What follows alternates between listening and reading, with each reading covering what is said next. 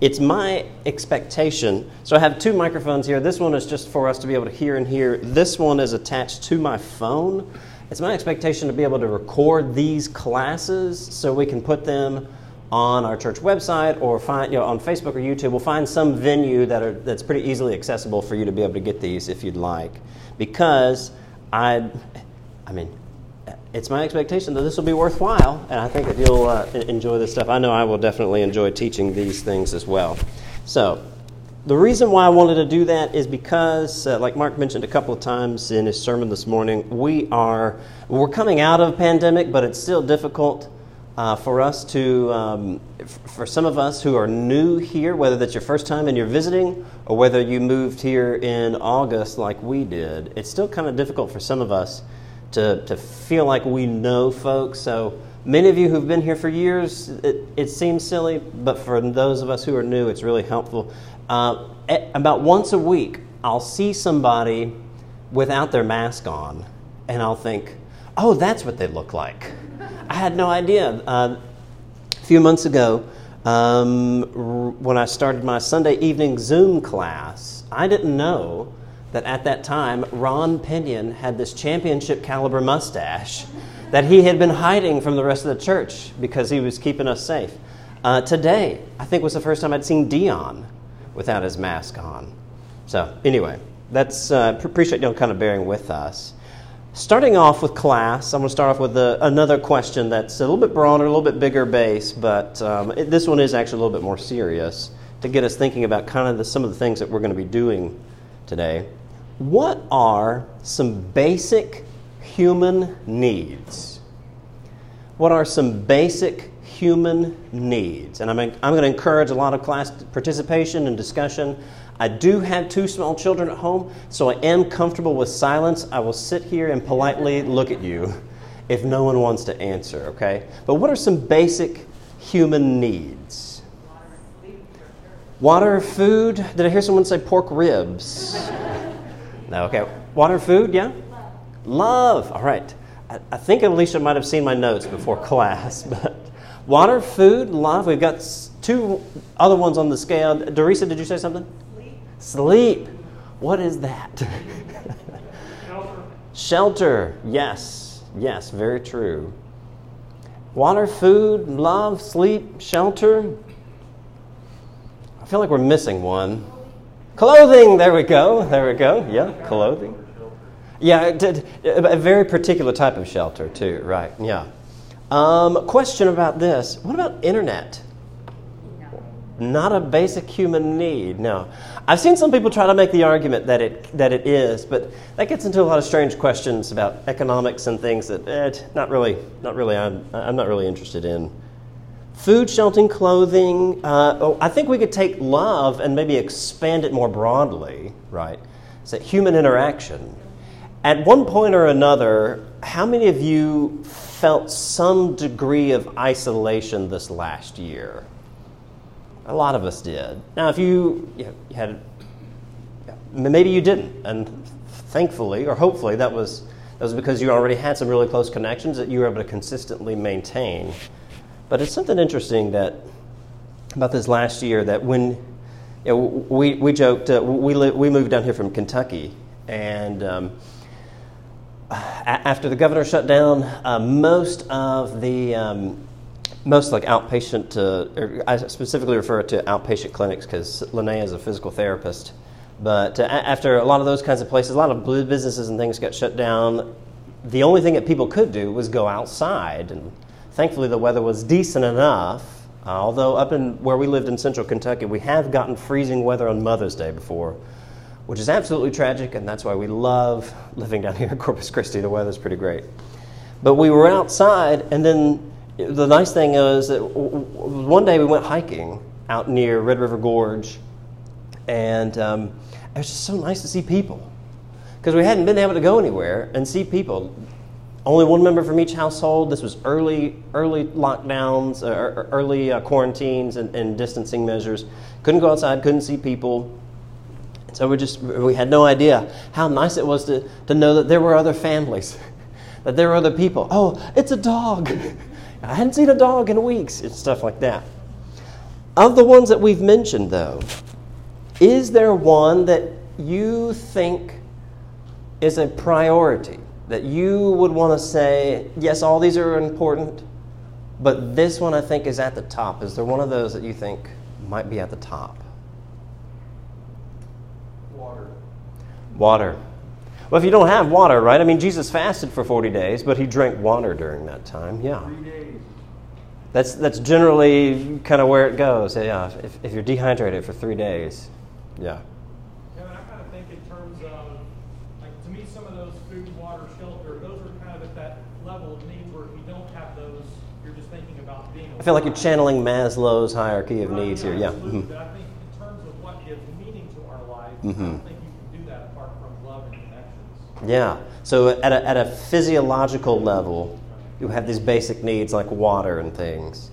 At a level of, of meaning, or even laying the groundwork for ability to thrive or flourish, love is essential there. Yeah, I think we could. I think we could make arguments either way, right? Let me ask this: Why is human interaction a need? Why is it a necessity? That's how we were designed by God to be human. Yeah, I, was- I, I heard I heard two answers that were essentially the same. Uh, that's how God made us, and that's how we were designed. Yeah, and God, by implication, is the designer. Yeah, so that's how we were designed. Yeah, that's right. It's interesting too that God made us to need people. There's there- there's some kind of I I don't know this. I don't know the right word for it, but there's something. There's something kind of cool or alluring about the lone wolf type. You know, think about uh, think about a movie character like um, that that a guy like Chuck Norris typically plays, or uh, or, or you know, um, uh, Stallone in in the Rambo movies. He's kind of this lone wolf character. You know, he's he um, he doesn't have a ton of people in his life. He's really strong, but there is some there are some relationships that he does actually have. So he's not as isolated as we might think he is. Did you know that they're also practical? So we have kind of a theological basis right? God created us this way. He created us to need other people. But there's also kind of a practical aspect to that too. I've got here just two brief little summaries of scholarly articles from one from the New England Journal of Medicine and the other from the Journal of Health and Social Behavior. So these are peer reviewed journals. I'm going to read just little snippets out of these.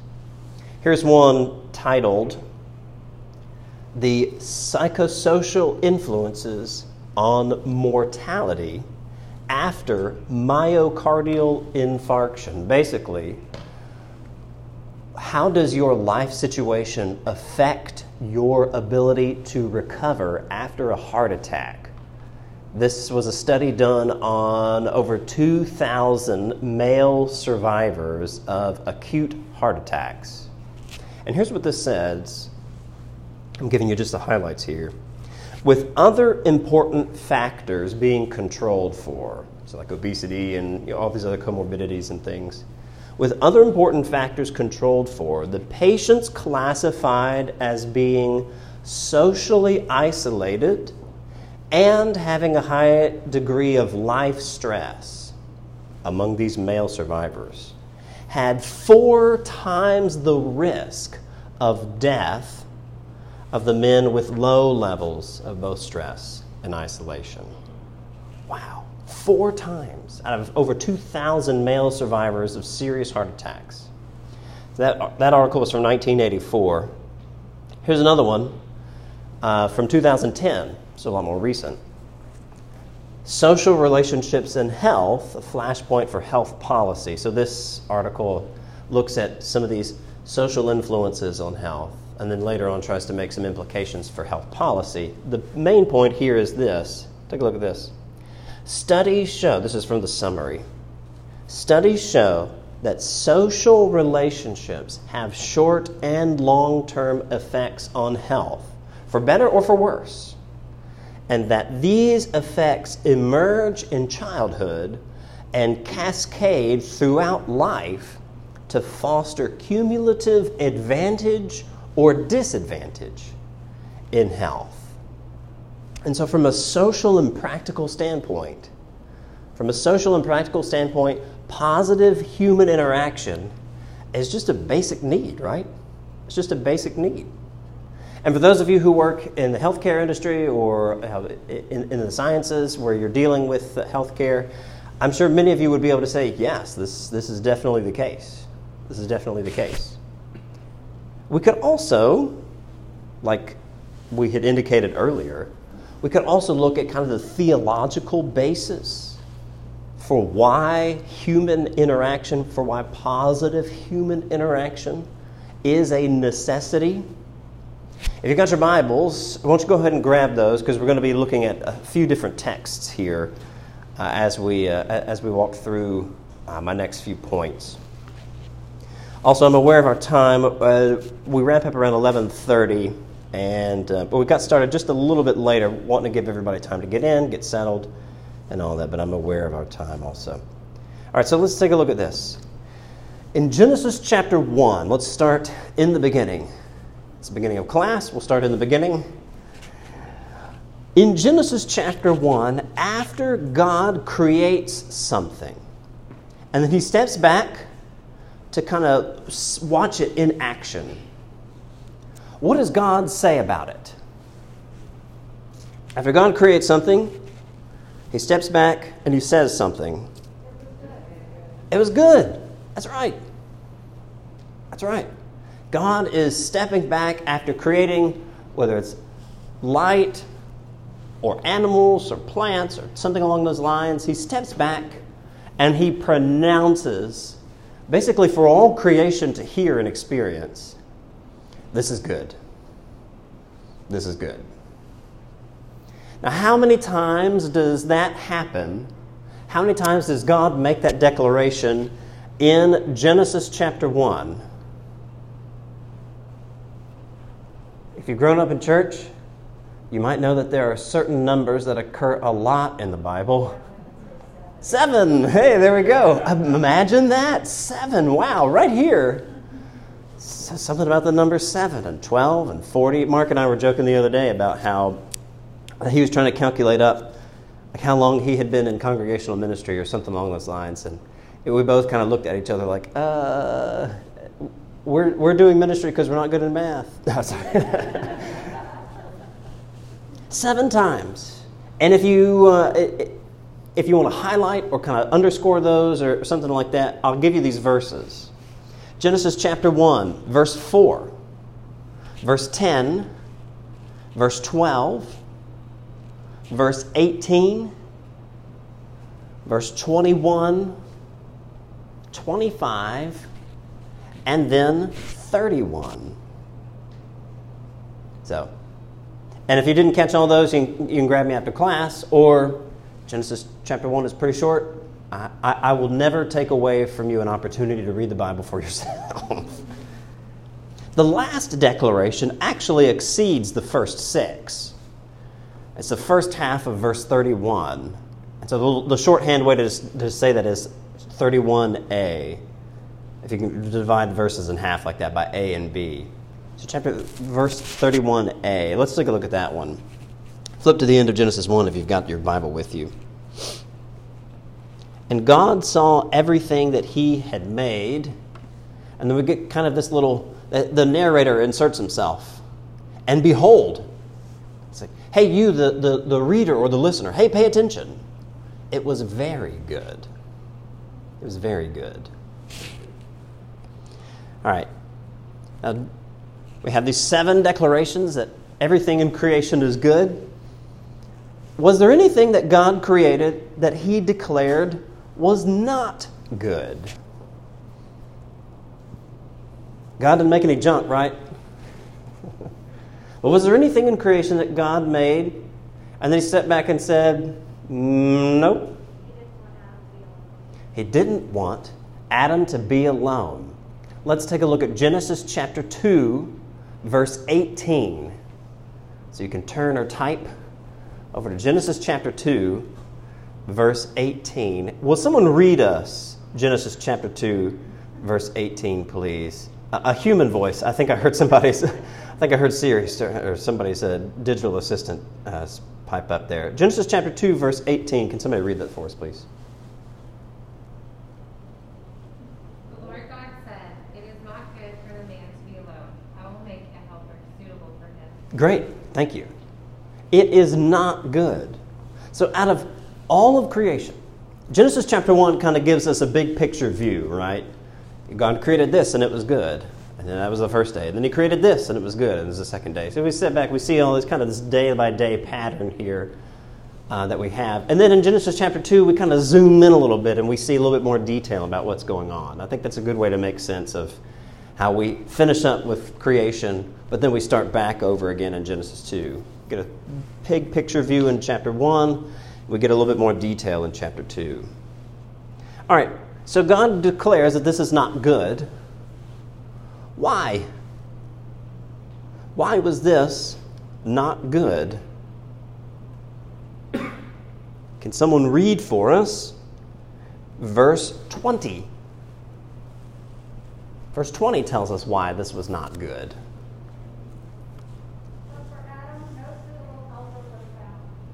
That's right. Just the last part of that verse there. But for Adam, but for Adam, a suitable helper was not found. All the animals are paraded before him. He goes about in the process of naming all these animals. It's kind of neat that God actually gave that responsibility to, to Adam, the first human.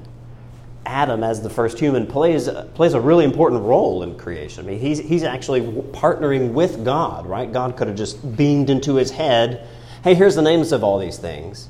But he actually he, he allows the first human here to have some, you know, some role in, in, kind of working with him over this. I, I think that's pretty neat. Yes, sir. I just, I think, I really like this thing you're pointing out because to me it's like one of the first times in Scripture I see God depicted in a very fatherly way. Yeah. What's the first thing you say to your child if you give him a stuffed animal? What are you going to call it? Yeah, yeah. Right? What's its name? Yeah. I just, I love that father, fatherly, kind of a tender portrait I see there. Yeah. Thankfully, Adam was an adult because I, I, can think of like 10 different animals that would have been named a roar or something like that. here's what this animal, here's what is the noise it makes. yeah. I like that, Mark. Thanks. There was not a helper corresponding to Adam, right? There was not a helper corresponding to him. He, he was alone, and uh, basically, like as God sort of you know, walks all this stuff here we go. As God walks all this stuff through or before Adam, there, there's literally nothing else in creation up to this point that is suitable. It's interesting here that even in the pristine conditions of the garden, right, loneliness is still not good for humans. It wasn't good for Adam to be alone. I think by implication, we could argue pretty convincingly that it wouldn't have been alone for Eve. It wouldn't have been good for Eve to have been alone either. And so, in the midst of all this, this, this goodness that is uncorrupted, it's unperverted, it's, it's untainted by the, by the ugliness and chaos of sin, that God declares still, there is something not good about this. And our Bibles are quick to point this out for us. They're subtle about it, but they're still driving home at a very important point. It's, and so, sure, there are times when it's important for us to you know, kind of withdraw from others. We see Jesus doing this pretty regularly, right? Jesus does this. He'll withdraw from others for a time, whether he's, uh, whether he's fasting uh, for 40 days in the wilderness or whether he spends all night in prayer. Sure. I don't think Jesus was a hardcore extrovert. yeah? But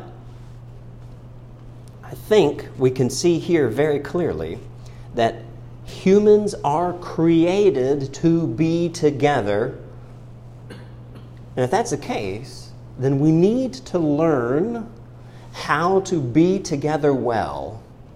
Is that fair? If humans are created to be together, we need to figure out how to be good at this. And so when God gave Moses the law, we'll fast forward in the Old Testament a little bit more. Turn over to Exodus chapter 20 when God gave Moses the law, what did he start with? What were the, what were the first things that he gave Moses? The Ten Commandments, right? Ten Commandments. The first four commandments deal with relationships. What kind of relationships do you, do the first four deal with? Our relationships, humans, and God. Don't make any idols. Don't have any other gods before me. Things along those lines. The first four deal with your relationship with God. You as an individual, humans collectively, as a people, deal with our relationships with God. Okay, if that's the first four, what do you think the next six deal with? Human relationships. Have you thought about it like that before? Where you see, r- really, what we see here is the commandments are, are the very first ones, right? The very first ones are about relationships. And the Ten Commandments often get cited as kind of, uh, they're kind of like the, the big sort of overarching pillars upon which all the other ones, like don't boil, don't boil a baby goat in its mother's milk, right? Some of these strange ones from Leviticus. All these other ones get kind of built on top of this foundation of these Ten Commandments. So let's take a look here. Um, I, have asked you to, to, camp out in Exodus 20. I'm going to read something. Um, oh, actually, you know, we can skip that. So, take a look here. Exodus 20. I'm going to start in verse uh, verse 12. Start in verse 12 here. Honor your father and mother, that your days may be long in the land that the Lord your God is giving you. So this one has a, actually has a kind of a condition attached to it. And there's a lot of discussion like, well, what, you know, a lot of people immediate, immediately go to the exceptions like, well, what happens if you have a bad parent? I understand that that's the case. The assumption here is that your father and mother will be honorable people. Okay. And even if they are bad, there are still ways in which you can honor the people that they should have been. Okay. But verse 12 honor your father and mother. Verse 13 you shall not murder. You shall not commit adultery. You shall not steal. You shall not bear false witness against your neighbor. Uh, the next one. You shall not slander your neighbor on Facebook. Sorry, sorry. You shall not covet your neighbor's house, or your neighbor's wife, or male servant, or his female servant, or the rest of his possessions. Okay. Those are very clearly indicating hey, on the basis of everything that I've just told you about how you as a human being are to interact with God, on the basis of all that stuff, you also owe each other. You owe each other some things. And here's what that's going to look like. Okay. Now, when Jesus was asked, What is the greatest commandment? What does he say? I, I heard a few answers. What? Love the Lord thy God. Love the Lord your God. Can anybody give us book, chapter, and verse for that? Where, where does that actually come from? Matthew 22, verse 6 through 8. Very good. In the Gospels, it comes from uh, Matthew said 22. Yeah. What about uh, Old Testament? Does anybody have? That's next level, right? Old Testament. Where does that come from? Man, see, this is why you're my favorite Bible student. Deuteronomy chapter 6, verses 4 and 5. Let's take a look at those really quickly. This uh, section is sometimes referred to by its Hebrew name, the Shema. Can we all say that together? Shema. Okay. Yeah, yeah, everybody's got their, that's true. Everybody's got their mask on. I'll just assume that you, you said this. Because the very first word in Hebrew is Shema. Hear, listen, pay attention. All right. Hear, O Israel, the Lord our God, the Lord is one. And then verse 5 You shall love the Lord your God with all your heart, with all your soul, with all your might. And these words that I command you today shall be on your heart. And it goes on to emphasize the importance of binding up your family relationships with this principle, with this commandment. That's the first one. What is the second commandment? Jesus says is the second greatest commandment. You shall love your neighbor as yourself. That's right. Did you notice what Jesus did? He basically summarized the Ten Commandments, right? Love the Lord your God. That's the first four of the ten. You're going to have, you know, have this relationship with God, rooted in love. It needs to be characterized by love, defined by love. The second greatest commandment that Jesus uh, cites is actually from Leviticus 19. Turn to Leviticus 19 because Leviticus gets a bad rap. I just burned on Leviticus earlier. Leviticus has actually got some really good stuff in it. It's got some really strange stuff in it too, okay? Some of it's not safe for work, but Leviticus 19 has got some really good stuff in it. But when Jesus cites this commandment here from Leviticus 19, let's see what he says. Turn to verse uh, 17.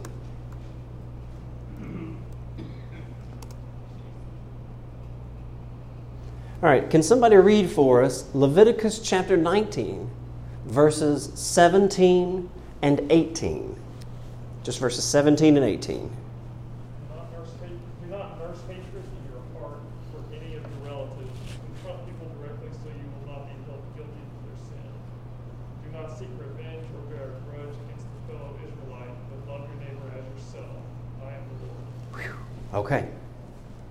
All right. According to these verses here in Leviticus, who is the neighbor? Jonathan, you just read that for us. Who specifically, what specific relationships is Leviticus 19 targeting? They're not supposed to harbor hatred towards whom? Fellow Israelites. Yeah, kinsmen, I think that's what your translation said. Sorry, I, I, got you right as you were as you were scrolling down. Yeah, fellow Israelites there. It's interesting then when Jesus is asked, Well, who is my neighbor? How does Jesus respond? He tells a really important parable. What parable is that? When someone asks Jesus, Who is my neighbor? Parable of the Good Samaritan. Jesus takes this principle from Leviticus 19, which summarizes the second half of the Ten Commandments, right? The first and greatest commandment, according to Jesus, is love the Lord your God with all your heart, soul, mind, and strength. That covers the first four of the ten. Then he comes over here to Leviticus and says, Love your neighbor as yourself. That covers the last six of the Ten Commandments. And then when Jesus gets, someone tries to pin him down, it was okay, Jesus. I, know, this guy who's asking this question, he probably knows what Leviticus 19 says, and it's about it's about fellow Israelites. In this person's mind, he's probably thinking, well, that's okay. That, that allows me to get away with hating these Roman oppressors, right? Or hating those filthy Samaritans. When Jesus gets asked the question, who's my neighbor? Who ends up being the hero of that parable? one of these Samaritans. He expanded the notion of neighbor to include even those people whom we would, for whatever reason, consider enemies or outcasts. People that are marginalized, people that we wouldn't want to have anything to do with for whatever reason. All right, now if you're perfect, if you're perfect, this doesn't apply to you, okay? if you're perfect, this doesn't apply to you. But honestly, I, am going to speak for myself, and, and if you can empathize with this, good. Or at least you'll get it. I think sometimes we can overestimate. I know I can overestimate how loving I really am. And so it's easy for me, right? It's easy for me to believe that I'm, I'm sort of a generally loving person when I'm not regularly needing to do the hard work of showing love to people that we find difficult to love, right? It's easy for me to think, oh, I love God, I love other people. Except for that one jerk that cut me off in traffic, right? Except for this clown that votes differently than I do.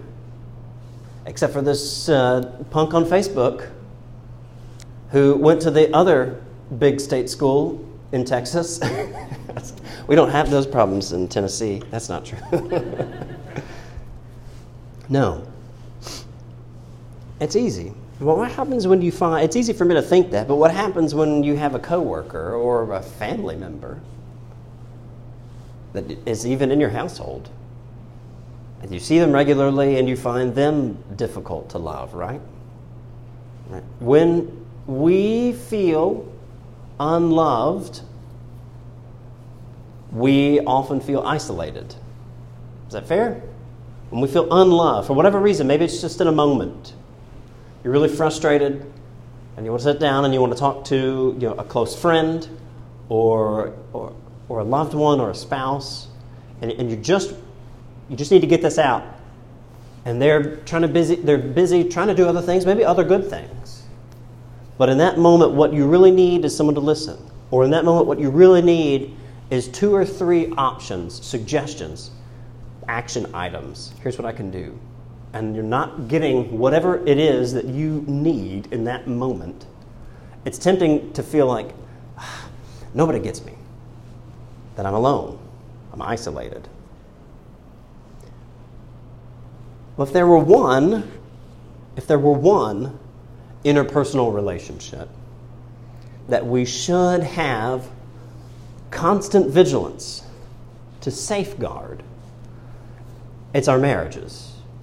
Not everybody in here is married, but I can promise us that what we're going to walk through for the next few weeks, the next 10 weeks in this class, will help not just your marriages, but also relationships with parents, if they're still around, relationships with coworkers, relationships with children if you have them, relationships with friends. Because I think it's I mean, what we're going to do is still applicable, it's broadly applicable. How many of you have heard of this book, The Five Love Languages by Gary Chapman? Okay.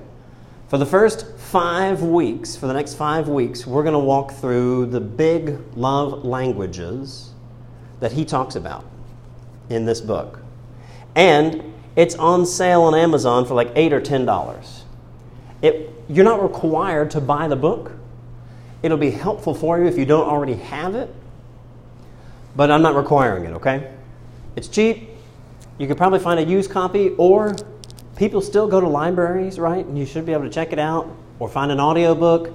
Kindle, Kindle editions are still pretty cheap too. So, that's what we're going to do for the first few weeks.